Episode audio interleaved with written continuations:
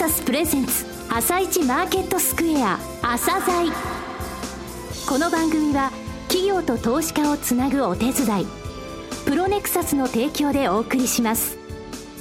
皆さんおはようございます。アシスタントの玉木葵です。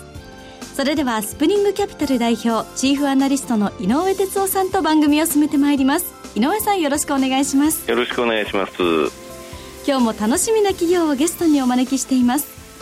今日ご紹介する企業は証券コード3924ランドコンピュータです。はい、えー、ランドコンピューターさんですね、はい、昨年12月に上場して今東証2部なんですが、はい、えー、上場するときに業績見ててこれも10年15年前に上場してても全然おかしくないぞっていう会社さんだったんですよね、はい、あのもう歴史が古い会社さんです。あのじっくりお聞きください。はい番組の後半では井上さんの市場の見方をお話しいただきます。今日はどんなお話をされますか？はいあの昨日一昨日とね1万7000円台で日経平均引けたんですけれども、今、うえー、先物がずいぶん安い水準ですね。1万6930円40円ぐらいの水準で推移してますよね、はい。ね、昨日に比べて日本も高く円高になって、ね、そうですね、円高、ISM の非製造業ってね、あんまりね、はい、私、非製造業の数字はね、見ると逆に製造業と違ってね方向性間違える時もあるなと思うんですが為替さっき101円の25銭ぐらいまで行ってましたからね、はい、円高急に進んでますんでここら辺お話しましょうか、はい、はい、よろしくお願いいたします。朝鮮今日の一社です。朝鮮今日の一社。本日は証券コード3924東証2部に上場されているランドコンピューターさんをご紹介いたしますお話しいただきますのは、代表取締役社長でいらっしゃいます、諸島真二さんです。本日はよろしくお願いします。諸島です。よろしくお願いいたします。えー、上場されたのは昨年12月ですね、はい、えー、初めてご紹介するのですけれども、まずは簡単に御社の遠隔と、はい、えー、事業内容についてご説明いただけますでしょうか？はい。あの、当社、1971年、はい、まあ、独立系の SIR ですけども、発足いたしまして、当初はですね、はい、コンピューター学院研究所とい。う形で、はい、そのいわゆるコンピューターの技術者を育てるような教育をする学校という形でスタートしました。で、その時には、あの、ロケットで有名な糸川博士。はい、糸川秀夫博士、ね。秀夫さんが一緒にその名前を連ねておられまして、経営幹部として。で、スタート切ったわけですけども、はい、その年の途中からですね、はい、えー、教育も大事だけども、実業が忙しくなりまして、はい、えー、教育もよりもむしろ、その実業をやっていくということで、システム開発にスタートを、はい、えー、切ったと。切ったと。いうことでございます。はい、1971年ですね。71年です。だから46年、もうすでにやってきてまして、ね。はい、47年目で、で、今までで言うと、一度もですね、はい、まあ、あの大きな波かぶってますけど、はい、赤字を出したことがないということで、非常に堅実な経営をしてきている会社だと。一回も赤字になってないんですか、はい、すごいですね。糸川秀夫博士っていう名前でちょっとびっくりしてしまいましたけど、あの逆転の発想シリーズ書かれた。そうですね。博士ですよね。はい。えー、ロケットの父ですね。はい。はい、ランドコンピューターっていうお名前は、えー、ランドコンピューターっていうのも、はい、その糸川博士がアメリカでですね、ランドコーポレーションというところに、はい、あの、所属されておりまして、そこの名前をいただきまして、やっぱり研究開発というのが、これから非常に大事だということで、でね、R&D ということで、ランドコンピューター。R&D でランドなんですね。そうなんです。素敵な、えー、お名前ですね。はい。事業セグメントは、今 SI というお話がありましたけれども、はい、あの、えー、スタートはですね、SI ということで、お客様の業務システム、はい、アプリケーションですね、はい、業務そのものを、えー、ニーズを聞いて、それをしつらえて、はい、えー、稼働まで持ち込む、はい、あと保守メンテをしていくとい。うようなことで、えー、スタートを切っておりまして、はい、それがスタートなんですけど、あと、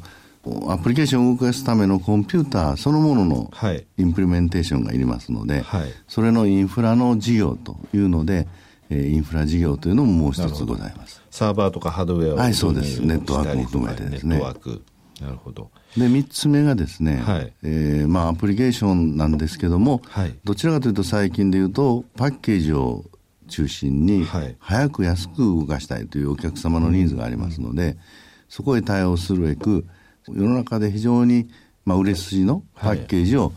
えー、担いでですね、はい、そこに対するお客様のニーズを聞いて、はい、カスタマイズをしたり、はい、そのままを作り上げたりということで、はい、えー、構築からメンテまでをやっている。それをパッケージベースの SI という呼び方をしてまして、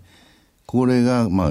あの非常に大きくこれから期待して伸びる分野だと思ってます、うん、今現在の売上構成比でいきますと、約78%が SI システムインテグレーションで、はい、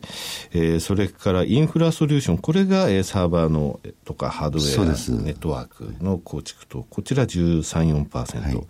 今現在、えー、10%ない9%ぐらいですか、9%ぐらい、ね、このパッケージベースの SI サービスというのはこれから伸びていくだろうと。はいえー、システムインテグレーションサービスがまず先行されたということなんですが、ここの部分、この事業での歴史みたいなものを教えていただけますでしょうか？えー、っとですね、まあ、一番最初、あの、富士通様とお付き合いを始めて、はい、それでその中でも金融ですね、金融のその銀行系のシステムを、はい、えー、手始めにスタート切ったということで、はい、いわゆるミッションクリティカルな、その金融を中心としたアプリケーションをまずスタートしてます。はい、でその次に産業流通といった分野で、うん、どちらかというと流通ですね、はい、百貨店のお客様とかそういうところを中心としたアプリケーションを進めてきてまして、はい、その後医療系とか、えー、それから公共のシステムとか、そういうことでまあ、うん、アプリケーション全全方位にわたってやってますけどもスタートはやっぱり金融から。今のお話でその富士通さんと一緒に大手銀行のシステム開発の部分でいうとこれはもう創業されて結構早い時期だったんですか？もう当初から。あじゃあ1971年。1年2年ぐらいからスタートしているという、はい、じゃあの第一次オンラインはい第一次オンラインから。システム、はい、ああの頃からやられてい。たということなんですね、はい、いやその後あの、えー、産業の部分に入っていかれたというのでこれは随分古い時期から金融入られたなと思ったら、はい、第一次オンラインの時からですかなるほど。今現在でもやっぱり銀行とか保険とか。そうですね。はい、やはりあの、全体にその IT の投資のボリュームを考えてもですね、金融大きいですね。が非常にやっぱ大きくありますのでね、はい、どうしても我々もそちらのことが多く仕事をさせていただいているということで、はい、金融がまあ43%ぐらいですかね。はい、あと産業流通向けも同じぐらい。同じぐらいあります。それで医療向けは10%、はい、あと公共向けということですね。え金融は、えー、ボリュームが大きいからというふうに今社長さんおっしゃいましたけれども、そうではなく金融でやっぱり認められて他のところに、えー、伸ばしていくっていうのはやっぱり優秀な、えー、技術を持った会社さんなんですよね。うん、本当にそそこがやっぱりうちの強みでもあるんじゃないかなというふうには思ってますけど、ね、はい、この金融を含めてもう40年以上歴史を、えー、築き上げてるんですがここの部分やっぱり強みですか？会社の中で、やはりあの、僕会社の強みっていうのはいろいろあると思いますけど、はい、えー、私はやっぱり46年間にわたる期間、はい、お客様からリピートオーダー特に金融という厳しい環境のお客様からですね、はい、リピートオーダーを順調に頂いてて、うん、それで今半分近く金融のビジネスをやらせてもらっているとい。うことですから非常に大きなお客様の信頼を勝ち得ているということが一つの大きな私どもにとっての強みじゃないかなというふうに思ってます、はい、あの大手のシステムインテグレーターさんと一緒にやられてるお仕事っていうのはあると思うんですけれども、はい、えー、お話しいただける部分だけでよろしいんですが、富士通さんのお名前出ましたよね、はい、他にはどういうところですか、ね、あと、まあ、富士通さんが圧倒的にボリュームは大きいんですけども、富士通と日立ですね、日立製作所。はい。えー、それからその NTT グループさんですね、はい、そういう大きな SIR グループとですね、はい、ぜひ一緒にやっていきたいということで進めております。はいうん、でその他あの直接取引って言いますか、直接オーダーという部分もあるんですか、はい、の場合。あの例えば出光さんとかですね、はい、野村ホールディングさんとか、はい、非常に大きなところでも、はい、そのどちらかというとやっぱりパッケージをベースにした SI の方ですけれども、うん、いわゆる世の中でいうと基幹系と情報系という言葉があるんですけど、はい、情報系の分野のパッケージをベースに直接大手のお客様ともお付き合いしてます、うん、大体企業でいうと直接取引の会社さんってどれぐらいあるんですかね？最近実はセールスフォースも大きな、はい、その CRM のパッケージで非常に売れ筋です、でご存知のようにクラウド環境で簡単に動かしていけるということで、うんはい、世の中から非常にその評価を受けてまして、そのお客様がほとんどもううちの直接ユーザーになりますので、はい、えー、700社とか800社、はい、もう1000社近くになるぐらいのそのボリュームとしてはあります。なるほど。セールスフォース社っていうのはですねやっぱりこの業界をご紹介してていろんなところで名前が出てくるんですよね。はい。えー、その、なんて言いますか、顧客基盤が強みの第一だとすると、御社の中でも強みがあるというふうにお伺いしてるんですが、エンジニアの質、はい、この部分ってどういうことですか、特にまあ IT そのもののそのエンジニアリング力っていうのは、まあ私どもも強いですけど、他社も非常に強いところもあります。私どものその強みっていうわざと掲げてるところっていうのは業務ですね。業務。え金融業務とか、百貨店業務であるとか、そういうもの、保険業務とか。顧客の業務の部分の知識ということですそうなんです。だからお客様がですね、そのいろいろこう試験を受けて、取られるような資格ですね、はい。そういう資格も当社の SE は受けて取ってます。なるほど。SE でありながら、その顧客の業務に関わる資格、はい、金融とか流通とか医療とか、そういった部分ですか？はい、なるほど。これあの、会社としても積極的にそれを進めてるあの、もともと出身がですね、うん、まあ、コンピューター学院から始めた、ね、ということもありますし、はい、それからあの、まあ、会長のですね、はい、えー、田村さん、はい、田村さん兄弟。兄弟、はい、はい、がですね、やっぱり教育関連の事業をずっと渋渋谷学園の渋とか渋幕とか渋渋幕の田村学園とかいうのをやられてましてね、ということで、まあ、一族すべてやっぱり教育というものに非常に熱心で、はいやはり自分が事業をやる限りにおいては、はい、その資格をですねそうですね、しっかり世の中から認められる資格を取りなさいという指導をずっと続けてきておられまして、はい、そういう意味では非常に、まあ、教育熱心な会社であると。はい。いうことが言えると思いますね。一人当たりの平均資格保有数2.7件ぐらい持ってまして、これはもう、餌屋の中でいうともうダントツの数字になってます。これ顧客満足度につながりますね。そうですね。うん、それでまあ、やっぱりその我々のビジネスはリピートオーダー。はい、さっきも言いました金融を長いことやってきてるという。やっぱり繰り返し繰り返しその次の次の、また次のシステムも、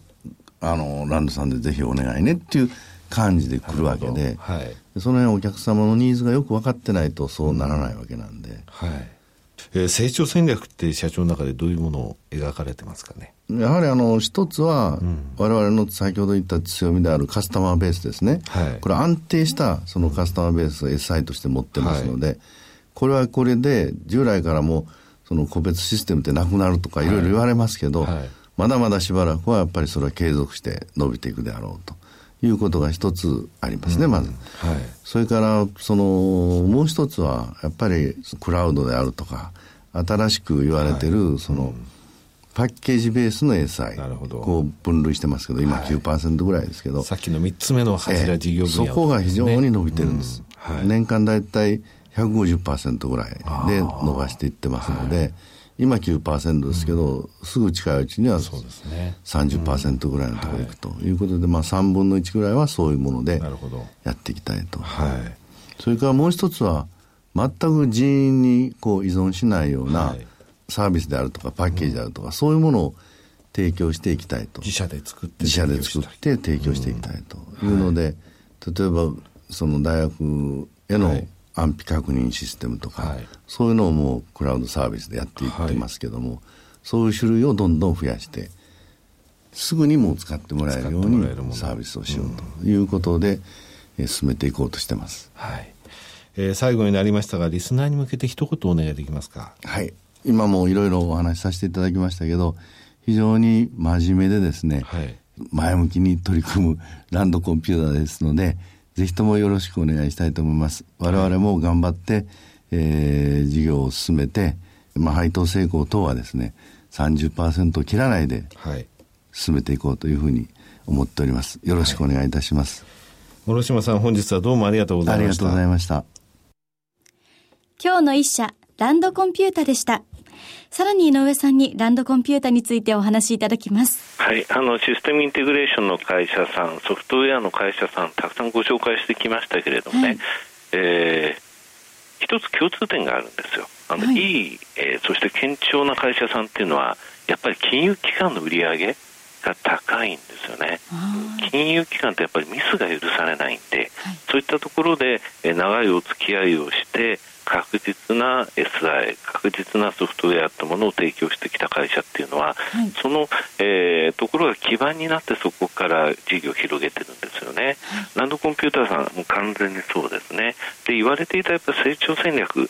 ソフトウェアパッケージの導入支援とかね、はい、そういったところをカスタマイズしますアドオンしますそして、えー、自社開発の製品を作っていきますという部分ですよね、はい、クラウドがもう一つのキーワードだと思うんですが、えー、クラウドの時セールスフォースという会社出てきましたよね、はい、ここでいろいろアワードを取っていたりここの、えー、評判がいいところですよね、はい、というのもやっぱりもう一つの鍵ですね。その両方に合致している会社なんです。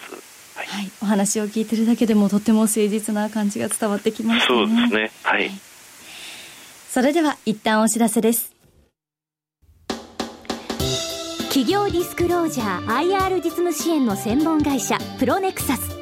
上場企業のおよそ6割2200社をクライアントに持つ。これはアジア証券印刷の時代から信頼と実績を積み重ねてきたからこそ。さらにプロネクサスが目指すのは企業と投資家をつなぎ日本の株式市場を活性化させることです。プロネクサス私たちは個人投資家の皆さんを応援します。井上哲夫。今日のストラテジーそれでは井上さん、後半の解説もよろしくお願いいたします。はい、昨日、おとといとね、日経平均1万7000台で引けたんですけど、2日連続でこれ5月30日、31日以来だったんですけどもね、今、先物1万6905円、900等円、そこら辺ですね。はいずいぶん落ちちゃいました、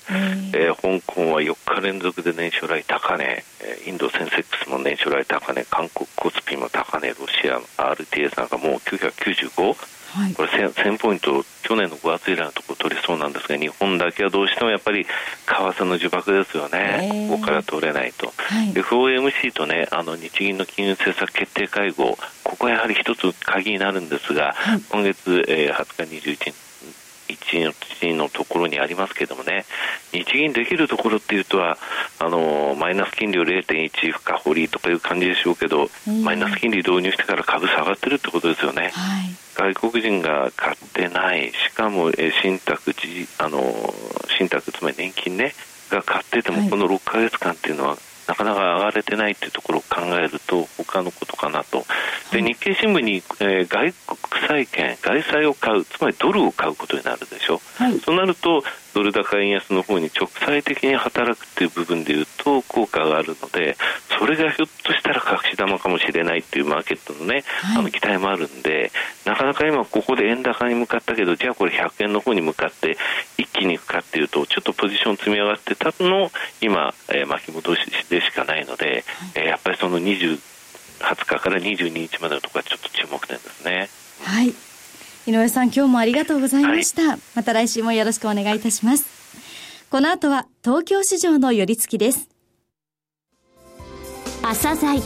この番組は企業と投資家をつなぐお手伝いプロネクサスの提供でお送りしました。